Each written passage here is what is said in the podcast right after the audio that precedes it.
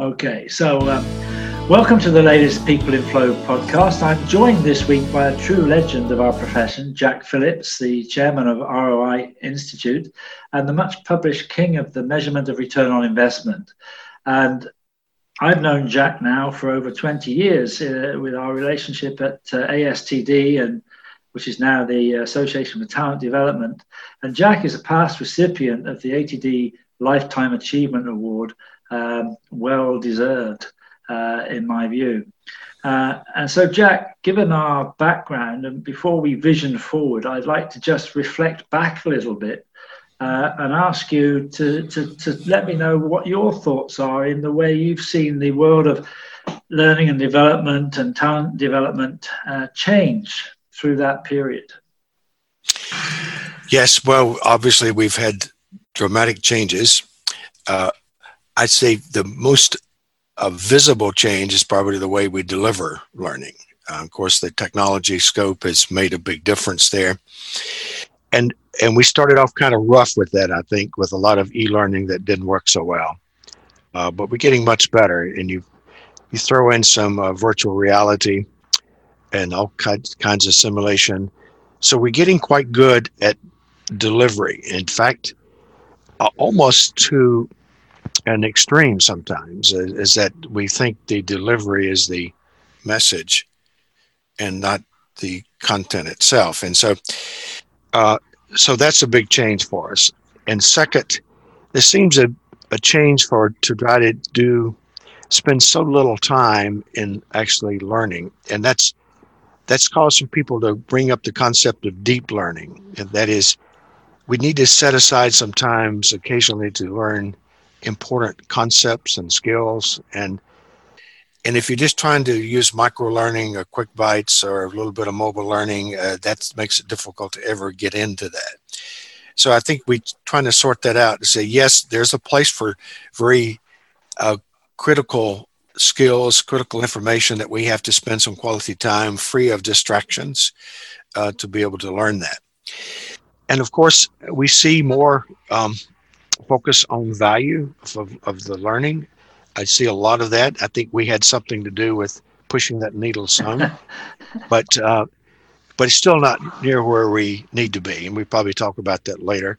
Yeah. Uh, but we do see people talk about the value of what they do, are doing. And even slowly moving from the concept that the success of learning doesn't occur at the classroom or the keyboard or on the mobile phone, uh, but success of learning occurs when you've actually done something with that and there's an impact. So that's an important shift in our thinking because uh, if we think learning success occurs when they've learned, that's ignoring the environment they're in and where they are and what they're doing and we we could just wash our hands with this and say, look, we know they learned when they were with us. Uh, it's your problem if they don't use it. Yeah. But but yet we get the budget for that that We in learning and development. So the executive said, "I'm sorry, but we give you the funding for it. So you, you it's up to you to make sure this thing works." And so so we finally are seeing a shift in that value of learning, pushing it beyond the scope of just learning measurement there. Yeah. And and I have to say, we still see the importance of learning continue to grow. And we can see that with budgets, we can see it with people talking about it and people uh, involved in it. So the sheer numbers showing it still is a critical, it's a critical function. It will never go away. Um, and you'll see executives says we, we can't thrive and survive without a lot of learning. You know, we went through this concept that we're a learning organization for a while, and and, and I think we all come to realize that we have to be uh, to survive. Um, so that's the good news.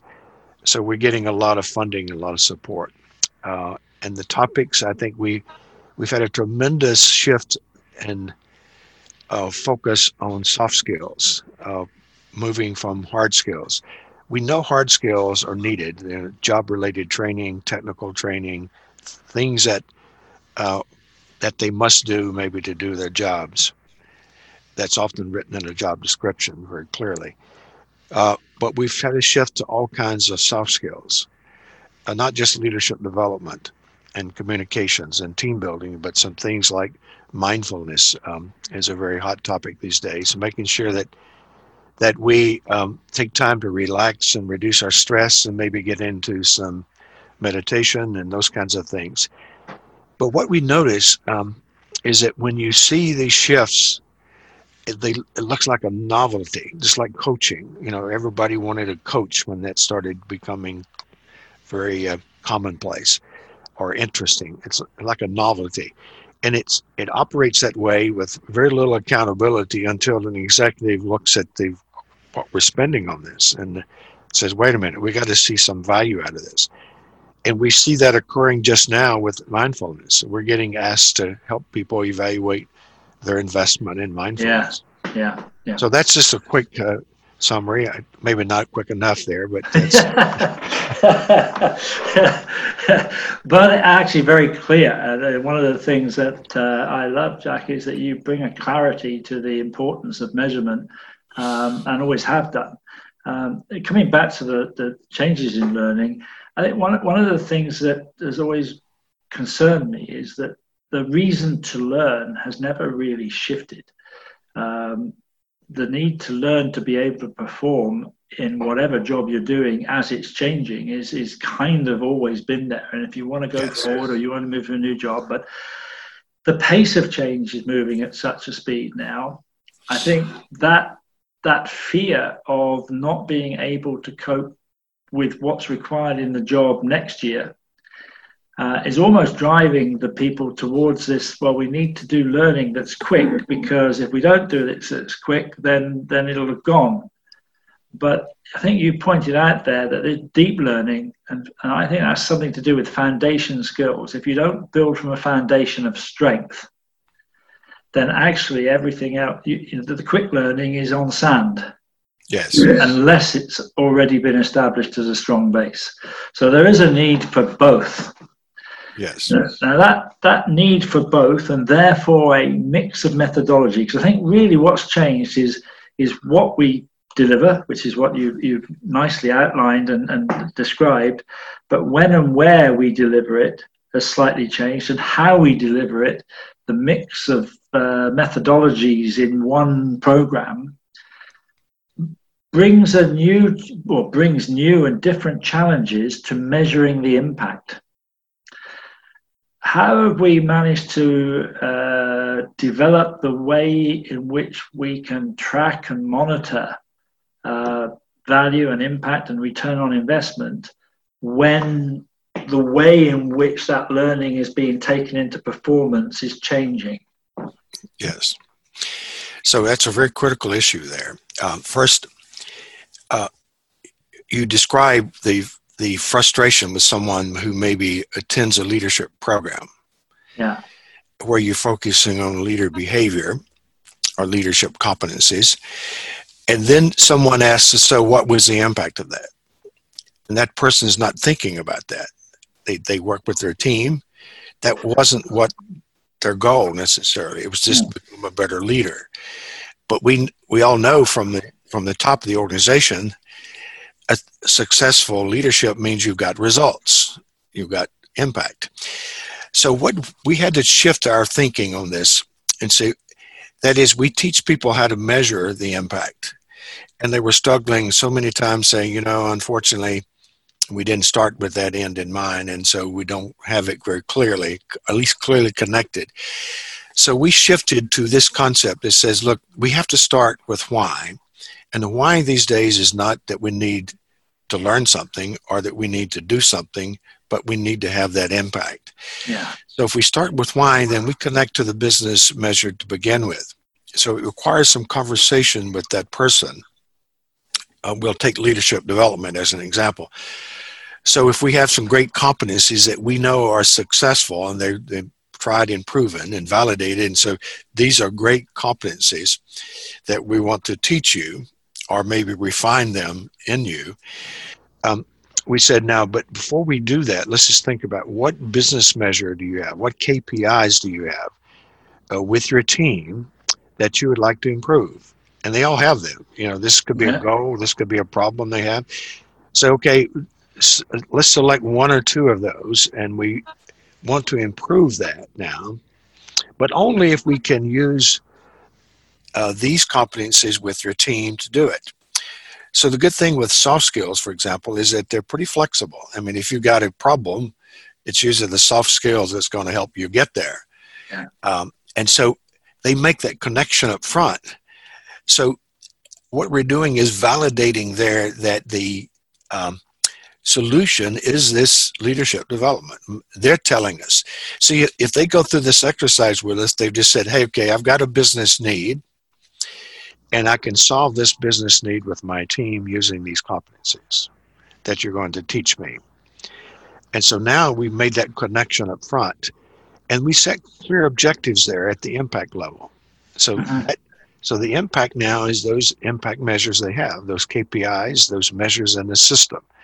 So now we're beginning with that end in mind with a clearly defined measure that with some specificity around it in terms of how much it should improve by what time.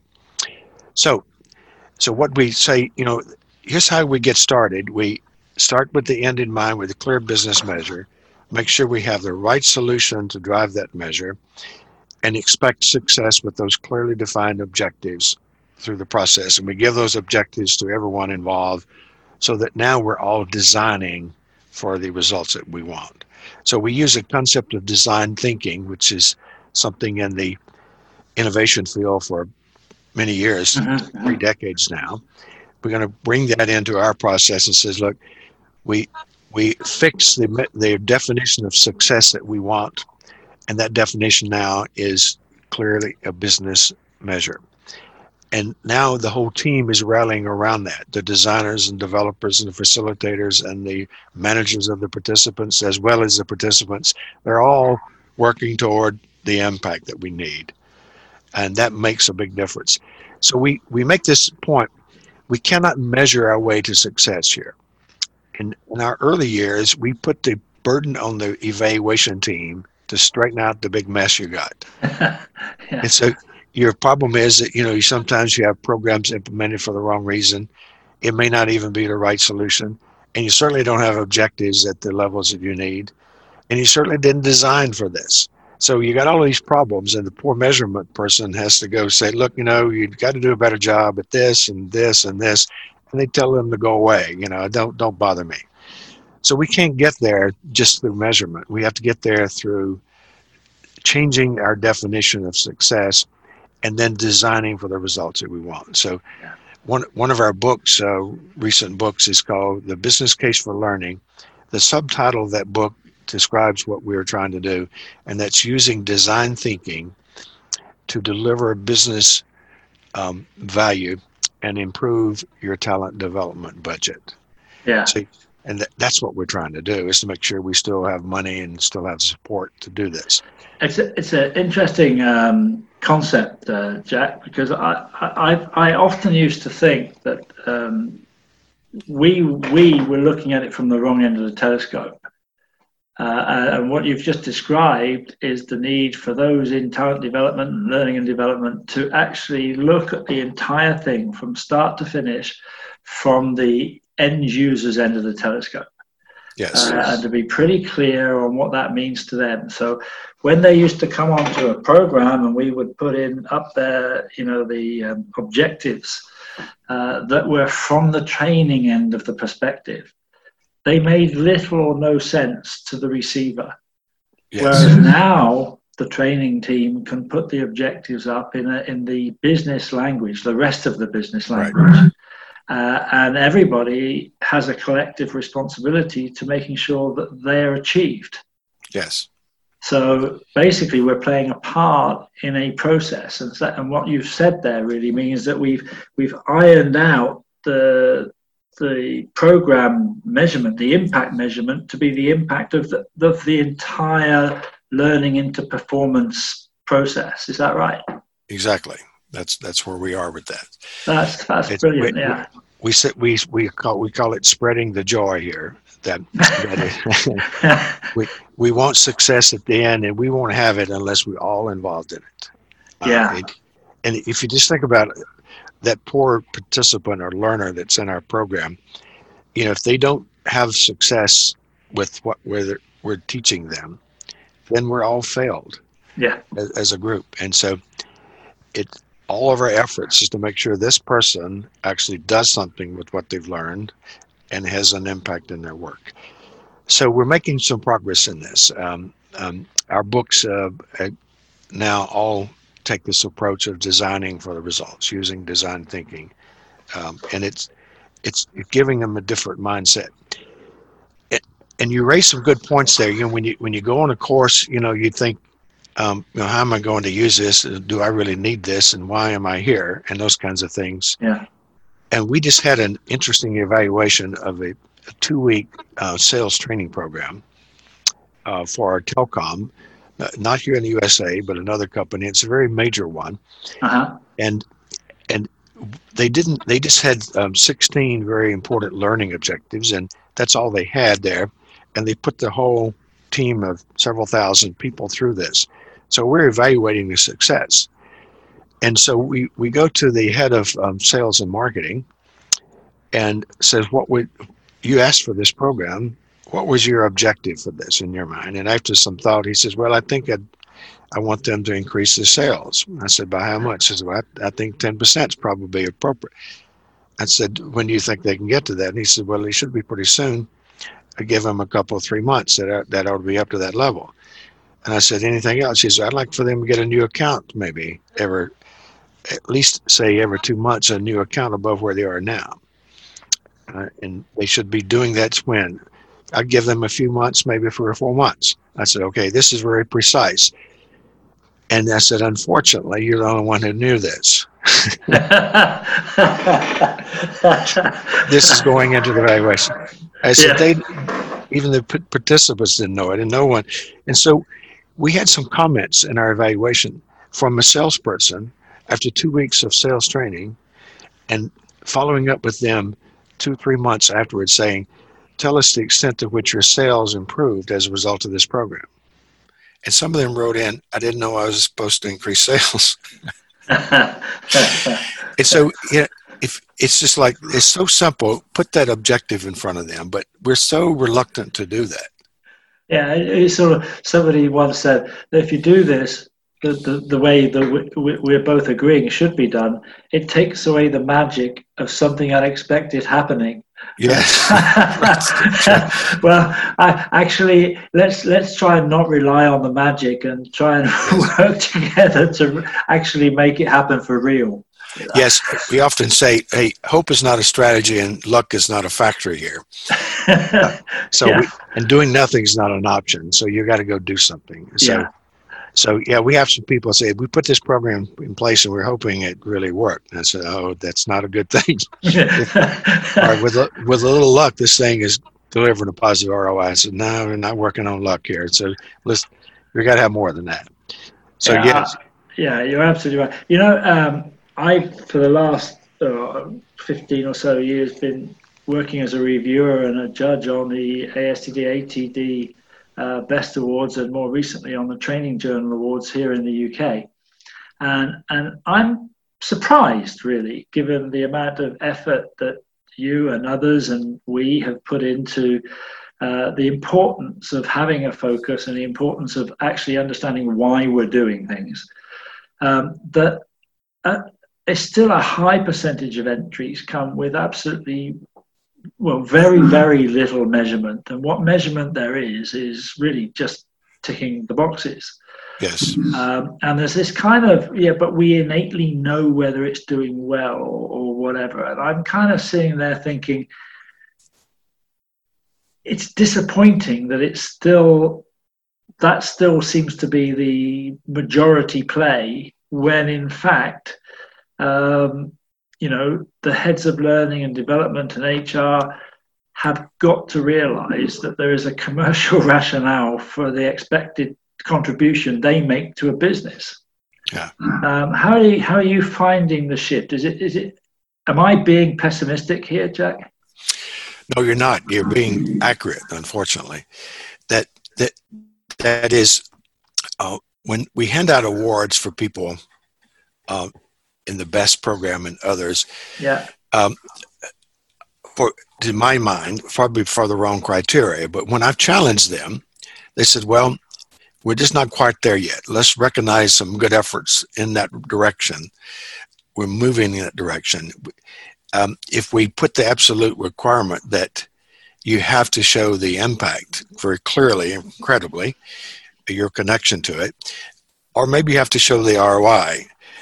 Um, they said we'd probably not get very many awards, um, very many entries, and so, so I recognize that we've got to we got to make progress, but it is um, it is disappointing to see awards and accolades given to groups that really you have no idea what they've done has really had an impact in the organization or not. And so we we've got to we've got to do it more.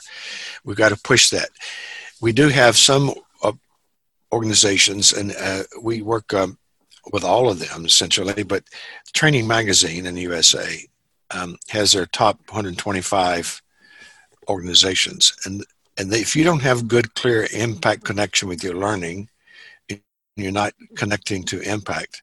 And ROI is a plus for that award, but certainly impact. You won't make that list. And they know that. They know that going in. And so some people work hard to try to change what they're doing. So I think we've got to up the requirements for some of those.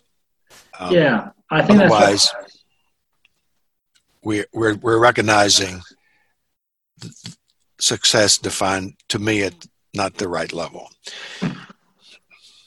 Yeah, I, I, I, agree. The Training Journal Awards over here, and, and, and, in saying that's like a, a, a majority of entry, um, the winners yeah, over here this year and, and in the last two years um, have been exceptional in, in in that. So just as there are a high number of people not doing it, there are some exceptional examples of those who are.